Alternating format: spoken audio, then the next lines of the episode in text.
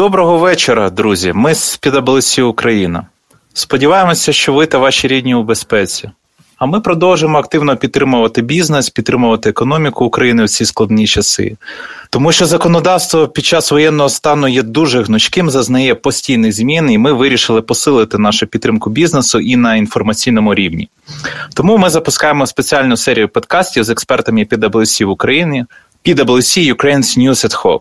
У цих випусках ми будемо обговорювати ключові законодавчі зміни та аналізувати їхній вплив на бізнес. Перший випуск ми присвятили новинами з фінансового фронту, зокрема змінами у роботі валютного ринку та банківської галузі. Про які ми поговоримо разом із Вадимом Романюком, керівником практики банківського та фінансового права PwC Legal в Україні. Вадиме, привіт! Радий тебе вітати у першому випуску PwC Ukraine's News at Hoc. Почнемо з традиційного питання. Як ти? Привіт, все добре. Тільки що завершилась повітряна тривога. Дуже сподіваюся, що під час нашого запису вона не спрацює знову. Як у вас? Більш-менш тихо, дякую тобі. Поговоримо про гроші. Люди люблять гроші, і люди мають знати, як їми зараз користуватися, зокрема в іноземній валюті. При будь-яких катаклізмах фінансові та валютні питання становлять великий інтерес як для простих людей, так і для бізнесу. Розкажи, будь ласка, яким чином змінилось регулювання в цій сфері під час війни? Які особливі правила та обмеження вів Національний банк України? Дійсно, питання дуже актуальне протягом всього часу незалежності України. І з урахуванням наявного досвіду я б віддав належне Національному банку в першу чергу, що зараз, враховуючи досвід і 2014 року, і досвід коронакризи, Нацбанк зараз має можливість застосовувати адекватні заходи захисту з метою забезпечення стабільності фінансової системи та рівноваги платіжного балансу України. І, на мій погляд, за тих безпрецедентних обставин, в яких зараз опинилась Україна, політика Нацбанку є досить виваженою. В рамках воєнного стану я би виділив такі три по суті основні е, речі, які треба зараз зрозуміти, як влаштоване валютне регулювання в рамках воєнного стану. По-перше, це фіксація валютного курсу. Офіційний курс гривні до долара США зафіксований зараз на рівні 24 лютого 2022 року і становить 29 гривень 25 копійок за долар США. Всі інші валюти розраховуються, виходячи з цього фіксованого курсу гривні до долара. Важко сказати, який би був реальний курс, якби Нацбанк цей крок не здійснив. Цілком можливо, що ми могли б спостерігати таку ж картину, як в Росії, де рубль стрімко девальвував, що спричинило панічні настрої. У нас же ж цього немає. Курс стабільний, хоч штучно тримається, але паніки немає. Вадиме, а скажи, будь ласка, в мережі ходить інформація періодично про курс у 30 гривень, у 40 гривень. Це дезінформація чи є певна специфіка? Чому є така інформація в інтернеті? Скоріше за все, ця інформація йде про чорний курс, бо ніхто не виключає того, що на чорному ринку курс може бути трошки вищий. Я бачив десь там 32-33, Про 40 я не чув, чесно кажучи. Комерційні банки для них є вимога насправді, що курс, за яким вони продають, купують валюту, він не може відрізнятися більше ніж на 1% від офіційно встановленого курсу Нацбанку. Тобто це приблизно там 29,6%. Це те, що в рамках е, чинного регулювання. Все інше, я думаю, це якщо банки торгують за іншим курсом, це порушення вимог Нацбанку. Але наскільки я знаю, офіційно вони так не торгують. Але дійсно ніхто не ніхто не відміняв е, чорний ринок. Окей, рухаємося далі. Які ще регулювання? Друге, абсолютна більшість розрахунків на території України, а також перекази за кордону в Україну здійснюються так само, як і в звичайний мирний час. Тобто немає жодної проблеми в тому, щоб розраховуватися за поточними контрактами в Україні, немає проблеми надати позику в Україну, немає проблеми направити кошти на збільшення статутного капіталу, оплатити експорт товарів і таке інше. Тобто, знову ж таки, Нацбанк не встановлює обмежень для того, щоб вільно розраховуватися на території України, а також щоб гроші заходили в Україну за кордон. Це друге. Третє важливе обмеження, найбільш болюче певно, це практично повна заборона на купівлю іноземної валюти та переказ коштів за кордон. Причини цього, я думаю, що абсолютно зрозумілі: зберегти стабільність фінансової системи та не дати зайвим коштам вивести за кордон. Е, є певні виключення цієї заборони, зокрема на купівлю товарів критичного імпорту для проведення заходів з метою забезпечення національної безпеки та оборони, можна отримати окремі дози Національного банку і таке інше. Ну і звісно, практично повна заборона зараз діє на будь-які розрахунки з резидентами Російської Федерації та Білорусі. Їм дозволено перераховувати кошти на нашу армію, також ще деякі інші платежі, але в цілому дуже дуже обмежений перелік операцій, які можна проводити з резидентами цих країн.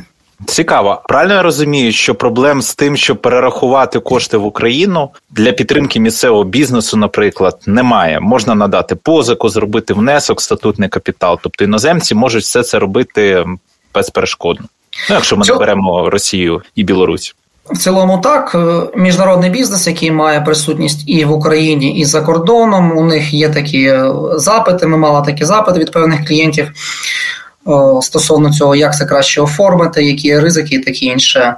І дійсно, з валютної точки зору проблем з тим, щоб отримати кошти в Україну за кордоном, немає. Так, є нюанси з реєстрацією, збільшення статутного капіталу, наприклад, оскільки е, реєстри зараз працюють з обмеженим функціоналом, але це не є перешкодою для того, щоб вже зараз здійснити фактичний внесок. Також не є проблемою надати позику в Україну, наприклад, для забезпечення бізнесу в Україні поточних працівників. Не є проблемою надати позику, зареєструвати їм Нацбанку. Проте про погашення відсотків та повернення позики на деякий час можна буде забути.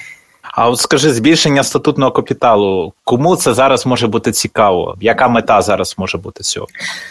Це може бути цікаво, і це цікаво е, тим е, частинам міжнародних груп, які мають присутність в Україну, і їм е, необхідні зараз багатьом з них очевидно необхідні додаткові кошти для підтримання бізнесу, для того, щоб виплачувати кошти співробітникам, для того, щоб е, забезпечити виконання довгих зобов'язань і таке інше. Тобто для підтримки локального бізнесу е, зайва ліквідність може бути необхідна. Тому для цих цілей можна або як збільшити статутний капітал, так і надати позику, або в принципі просто надати безповоротну допомогу. Там будуть податкові нюанси, але тим не менше. Це залежить від конкретної ситуації. Окей, повернемось до переказу коштів за кордон. Зрозуміло, що регулятор по максимуму заборонив переказ коштів за кордон, але ти казав, що є певні винятки. Можеш розповісти детальніше про ці винятки? Є ряд винятків. Постанова Нацбанку, ключова, яка врегульовує діяльність банківської системи в умовах воєнного стану, встановлює там близько. Шести-семи винятків для бізнесу найбільш актуальними є такі винятки, як оплата за товари критичного імпорту. Причому, що цікаво, оплата за імпорт таких товарів здійснюється в спрощеному вигляді без проведення додаткового аналізу документів про валютні операції та джерел походження коштів. Це так звучить норма положення Національного банку. Перелік цих товарів затверджується Кабміном і постійно розширюється.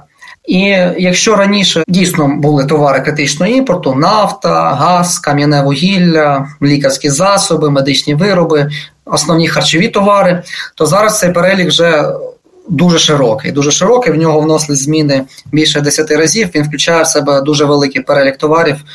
Алкоголь, сигарети, одяг, меблі, велосипеди дуже багато чого вже у нас включено як як критичний імпорт, і тим не менше, деякі представники бізнесу досі вважають, що його необхідно розширювати, оскільки їх конкретні товари туди не підпадають.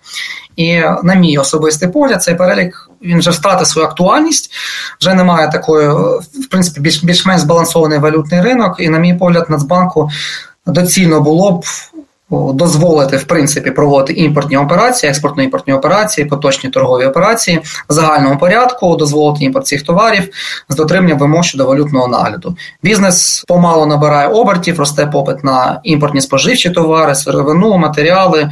І безперешкодний імпорт товарів через валютні обмеження, на мою думку, стимулював би компанії та інвесторів до важливих економічних кроків для країни. А також, якщо цього не станеться, якщо цього не станеться, також можу прорекламувати е, трошечки на мою колегу Віта Мірошніченка, яка займається керівник нашої митної практики. Якщо цього не станеться, а ваших товарів, які ви імпортуєте, немає в переліку досі, то можете звернутися до Кабміну, до профільних асоціацій. Вони швидко реагують на будь-які конструктивні коментарі і вносять необхідні зміни.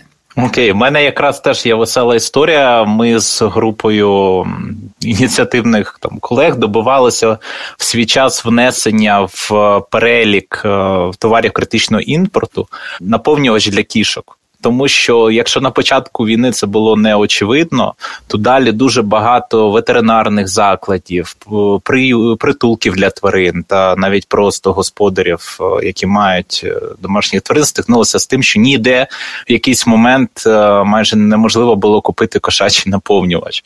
Тому тут теж ну дуже суб'єктивно, не завжди очевидно, що для кого є критичним, але я згоден. Напевно, вже перелік настільки великий, що варто від нього відмовитись. Так, і вже більше місяця пройшло там в перший час дійсно можна було на на перший, коли не зрозуміло, куди буде розвиватися ситуація. Зараз більш-менш можна прогнозувати. Ну, хоча так в цих умовах неблагородна справа прогнозувати, але тим не менше можна більш-менш прогнозувати, куди рухається ситуація, і оці обмеження щодо того, що тільки якийсь критичний імпорт, і туди все підряд в критичний імпорт закидати, теж, на мій погляд, не є виправданим. Більш того, от за критичний імпорт дозволили перераховувати кошти за критичний імпорт. Тим, кому не дозволили перераховувати, багато компаній е, опинились в такому підвищеному стані, коли товар вже, наприклад, вже був поставлений в Україну, або послуги були надані іноземним контрагентом. Але розрахуватись за них українська компанія не встигла. І за поточного регулювання я бачив декілька варіантів вирішення такої ситуації. Перший, найпростіший, звичайно, домовитись про відстрочення платежу. Більшість контрагентів, я думаю, повинні увійти в положення та піти на такі поступки, розуміючи об'єктивну ситуацію, яка склалася в Україні. Проте ми розуміємо, що відстрочення платежу не завжди може бути прийнятним для контрагента з тих чи інших причин. Ваш контрагент дійсно може дуже розраховувати на одержання коштів і неотримання коштів своєчасно може для нього мати суттєві наслідки, або в законодавстві його країни є схоже до нас правило, коли валютна виручка повинна надійти в країну протягом певного строку. В такому випадку я б рекомендував розглянути варіант, коли замість української компанії платіж буде здійснена іноземною компанією за договором відступлення права вимоги чи факторингу. Це простіше для тих, якщо компанії, де українська компанія частина світової мережі, яка має присутність в різних країнах світу. Тоді дійсно можна домовитися, що замість української компанії на користь іноземного резидента борг буде погашено пов'язано з українською компанією в іншій юрисдикції.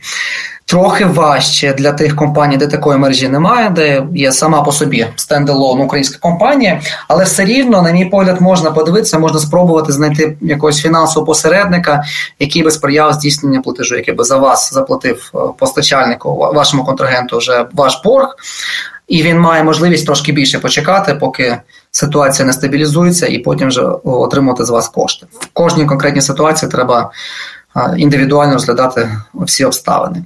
Ну і врешті-решт, якщо жоден із варіантів не обходить, залишається форс-мажор. Це найменш бажаний варіант, але тим не менш його теж я рекомендую продумувати, щоб принаймні не потрапити на штрафні санкції у зв'язку з можливим простроченням платежу. Тобто ти очікуєш, що НБУ буде вносити зміни в регулювання в цій частині. І скажи ще таку річ, де ще, на твою думку, НБУ може бути корисним в плані змін в регулюванні? Це ми повертаємося знову ж до питання критичного імпорту. Я думаю, що тут рано чи пізно Нацбанк дозволить розрахунки за поточними торговельними операціями, тобто це будь-які експортно-імпортні операції, де у компанії є підтверджуючі документи. Інші зміни, інше регулювання все дуже сильно залежить від того, наскільки загальна ситуація з платіжним балансом буде покращуватись чи погіршуватись. Вже зараз ми бачимо, що зміни вони регулярно відбуваються. Там практично там, по 2-3 рази на тиждень вносяться зміни в е, поточне регулювання. І вони більш такі точкові, десь там змінити, дозволити десь якусь невеличку там конкретну операцію з резидентами Російської Федерації, наприклад, є такі теж там додаються певні винятки. Такі точкові зміни є. Але загальна тенденція вона може бути або посилюватись заходи захисту, або пом'якшуватись. І якщо сподіваюся, що цього не станеться, але якщо ситуація буде погіршуватись, то в Нацбанку є в запасі додаткові інструменти.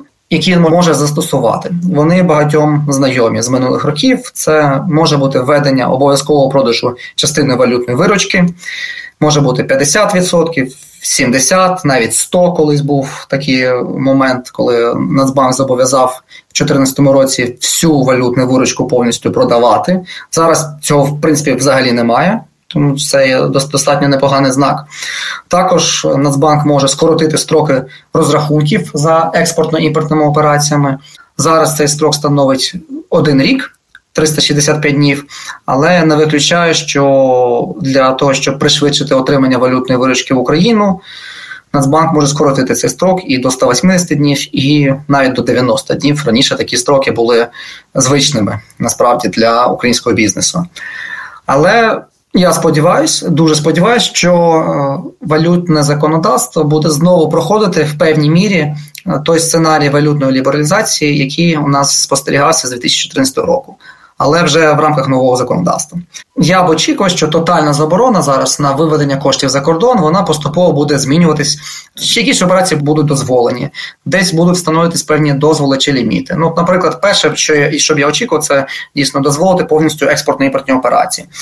Можливо, Нацбанк потім дозволить погашати вже позики, які були отримані в Україну, але скаже, що їх можна погашати не раніше за строку, який був встановлений в договорі. Можливо, Нацбанк встановить певні ліміти на виплату дивідендів в межах певного ліміту на і на інші капітальні операції. Е, десь так я б очікував, і це я думаю, що цей процес буде відбуватися із зараз поступово і під час воєнного стану, і потім вже після зняття воєнного стану. Також поступово ми будемо повертатися до повної валютної лібералізації. На жаль, про неї багато раніше говорили, що ми вже десь на фінальних етапах валютної лібералізації були, але думаю, що знову треба буде і проходити заново. На жаль, ми на багатьох сферах були на фінальних етапах до активізації війни. Але ну ти сказав, що Нацбанк має додаткові інструменти у разі погіршення ситуації. Звучить ну так дуже насторожено. Тому навіть в мене аналогія з ядерною зброєю, яка у разі погіршення ситуації може бути застосована. Але з того, що ти назвав, я так розумію, ми це все з 2014 року проходили, і все не настільки страшно для бізнесу, як може здатись. Так, абсолютно. Бо в 2014 році був момент, коли практично набагато більше чого було заборонено, ніж зараз. Насправді я б навпаки на це дивився. Більш позитивно, що Нацбанк досі не використав всі наявні інструменти для стабілізації фінансової системи. Це значить, що все все можливим є зараз, навіть не використовуючи всі всі інструменти. Окей, давайте тепер поговоримо про фізичних осіб, бо напевно всі ми майже стикнулися з ситуацією, що валютне регулювання воно в тому числі торкнулося і фізичних осіб, тому що багато спорядження закупають волонтери за кордоном. Когось треба вдягати своїх родичів, близьких осіб, які пішли служити в ЗСУ і в територіальну оборону. Розкажи пару слів про те, з чим стикається кожен із нас як фізична особа. Так, е, є ряд обмежень, які в більшій мірі стосуються саме фізичних осіб. В першу чергу, я думаю, що більшість населення засмучує заборона на купівлю іноземної валюти, тобто вільно купити долари євро зараз неможливо. Крім того, є ряд лімітів на проведення певних операцій. Вже протягом воєнного стану він змінювався, і зараз, на мій погляд, е, Нацбанк становить таку психологічно комфортну суму, з якою пов'язані всі ліміти по операціям фізичних осіб. Це 100 тисяч гривень, близько 3300 доларів і близько 3000 євро. І для деяких операцій ця сума є лімітом, який можна використати за день, а для деяких за місяць. Як би я розділив? Якщо ви бачите, що ця операція пов'язана з перерахуванням коштів за кордон, такий ліміт становить 100 тисяч гривень на місяць. Тобто, якщо ви виїхали за кордон, знімаєте гроші з вашої гривневої картки, то це ви можете зробити не більше ніж 100 тисяч гривень на місяць в еквіваленті. Якщо ви хочете переказати гроші на рахунок е, фізичної особи за кордоном, так само 100 тисяч гривень. Цікава є операція така, якщо ви хочете придбати активи, які безпосередньо обмінюються на грошові кошти, так звані квазіготівкові операції, то теж ліміт у вас є 100 тисяч гривень на місяць. Це що мається на увазі? Це перекази на купівля віртуальних активів, криптовалюти, поповнення електронних гаманців, брокерських або форекс рахунків і таке інше. Е, я тут не буду рекомендувати, але є цікавий нюанс. Можу зі свого також власного досвіду розказати, що на купівлю валюти зараз є заборона, в принципі. Але є от можливість на 100 тисяч гривень е, купувати криптовалюту. Зокрема, так звані стейблкоїни це валюта, яка прив'язана до е, іноземної валюти. Тобто, в принципі, якщо трошечки заморочитись, якщо є ризик апетит такий, бо ну хто знає, що там купити в цю криптовалюту, що з нею станеться, але якщо є певний ризик апетит до цього, то можна до 100 тисяч гривень на місяць купувати криптовалюту прив'язану до доларів. Ось для деяких операцій ліміт становить 100 тисяч гривень на день. То ми говорили про ті операції, де ліміт на 100 тисяч гривень на місяць, для деяких операцій 100 тисяч гривень на день. Це, по-перше, видача готівки в Україні з гривневого рахунку. Тобто, якщо ви залишились в Україні, то до 100 тисяч гривень в день можете знімати кошти готівкові. А також, якщо у вас є рахунок в іноземній валюті, на якому у вас розміщена саме іноземна валюта, то з нього можна знімати 100 тисяч гривень на день, як в Україні, так і за кордоном. То тут треба от розрізнити. Якщо ви виїхали за кордон, у вас є картка в гривні, то ви можете зняти з неї в еквіваленті 100 тисяч гривень на місяць. А якщо у вас є картка в іноземній валюті, то з неї можна зняти 100 тисяч гривень на день. І є один такий єдиний виняток, коли ви можете без обмежень купувати валюту, без обмежень її обмінювати. Це якщо ви перебуваєте на територіях, що перебувають під загрозою окупації державою агресором. В такому випадку банк своїм рішенням може дозволити знімати гроші без обмежень, а також купувати валюту також без обмежень. А скажи таку річ: е, як бути в ситуації, коли, наприклад, зібралася група людей, скинулася грошима і хоче закупити дороговартісну там техніку для ЗСУ? Там умовний безпілотник. Недавно притула збирав гроші, там десь більше 10 мільйонів, здається, на закупівлю безпілотника. І як купити подібну річ, маючи ці обмеження? Є якийсь механізм? Так, ну ми це повертаємось знову ж таки для закупівлі товарів критичного імпорту, бо те, про що ти говориш, це ж ну це не робить притула сам. Він не не, закупає їх зі свого рахунку. Це я не знаю точно деталі, там якесь, скоріш за все, громадське об'єднання, якась юридична особа, на яку скидаються гроші, і потім ця юридична особа закуповує гроші. То в рамках закупівлі товарів критичного імпорту немає жодних обмежень. І я думаю, що саме цим механізмом вони користуються і закуповують товари за кордон. Ну і я так розумію, що якщо волонтери функціонують у вигляді громадської організації, це набагато легше і простіше з точки зору валютного регулювання, ніж е, коли ти це робиш як фізична особа. Абсолютно, це це насправді з будь-яких, е, не тільки з точки зору валютного регулювання, це є взагалі загальною от, з точки зору довіри, взагалі, якщо волонтер як особисто збирає кошти, чи якщо створена якась громадська організація, в мене все ж таки юридична особа викликала більше довіри для збору коштів, ніж коли цим займається фізична особа безпосередньо. Хоча це теж має має право на існування, безперечно. Але для проведення великих операцій дійсно юридична особа це більш доречний варіант, на мій погляд. Дуже багато цінної інфи, але давай все ж спробуємо підсумувати, наприклад, у вигляді там трьох порад. Які три поради по своєму предмету ти би дав слухачам? Перша порада це продовжити зберігати, або якщо ви досі не зберігаєте, то зберігати холодний розум та не сіяти паніку.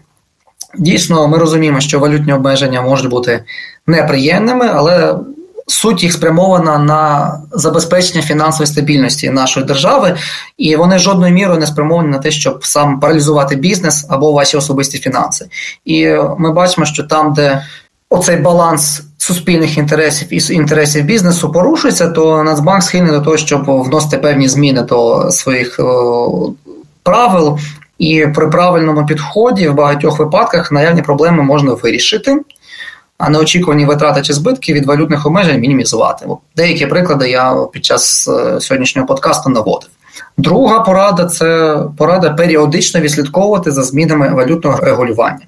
Зміни дуже динамічні, і деякі речі заборонені сьогодні, завтра вже можуть бути дозволені. І навпаки, з власного досвіду можна сказати, що буквально сьогодні спілкувався з колегами. Вони мені кажуть, що а як ми отримаємо гроші, якщо це заборонено? А я їм кажу: ну вже дозволили. От буквально на минулого тижні це дозволили. А вони кажуть, а дійсно, давайте ми поговоримо з банком. Тому дуже динамічні речі відбуваються. Якщо щось заборонено сьогодні, абсолютно не факт, що це не буде дозволено завтра. Третя порада, певно, це вірити в Україну, вірити в Збройні Сили України, зробити внесок на підтримку Збройних сил України чи купити військові облігації. Зараз є дуже простим не потребує проходження процедур фінансового моніторингу, є простим, просто як ніколи. Тож, якщо у вас е, є якісь вільні кошти, ви не можете переказати їх за кордон, не знаєте, що з ними робити, то як варіант можна розглянути і таку інвестицію е, і підтримати Збройні Сили України. А от по змінам законодавства і валютне регулювання.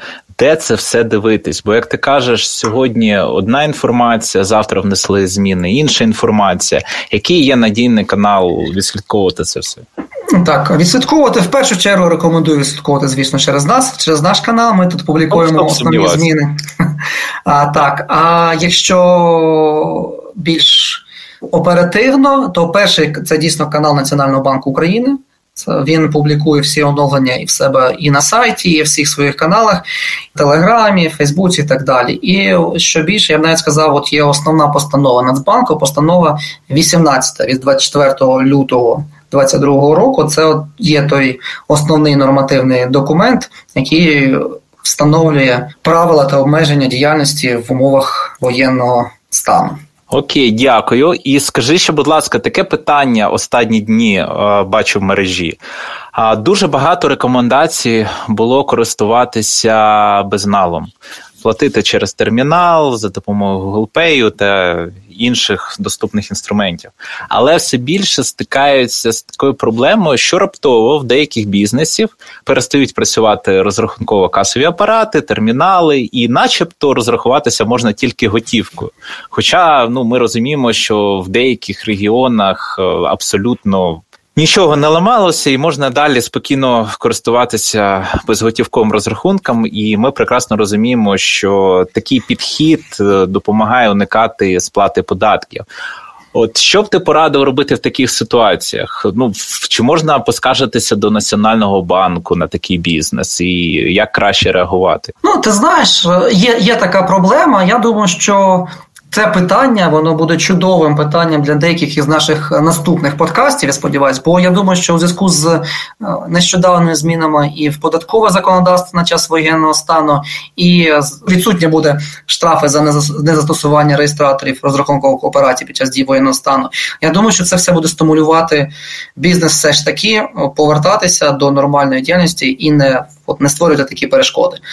Ось десь так. Я думаю, що це, до речі, от колеги в наступних випусках, хто у нас буде про говорити про податки, про РРО, це більше питання до них. Я думаю, що це питання більш-менш буде вирішено. І, звісно, ну, той бізнес, який е, це робить навмисно, подивимось. Я думаю, я, я думаю, що все більше і більше будуть е, таки повертатися до нормального життя і приймати також і картки. Тим більше, що навіть Верховна Рада і представники Верховної Ради профільного комітету з питань фінансів вони особисто закликають до цього, до того, щоб все ж таки використовувати безготівкові операції.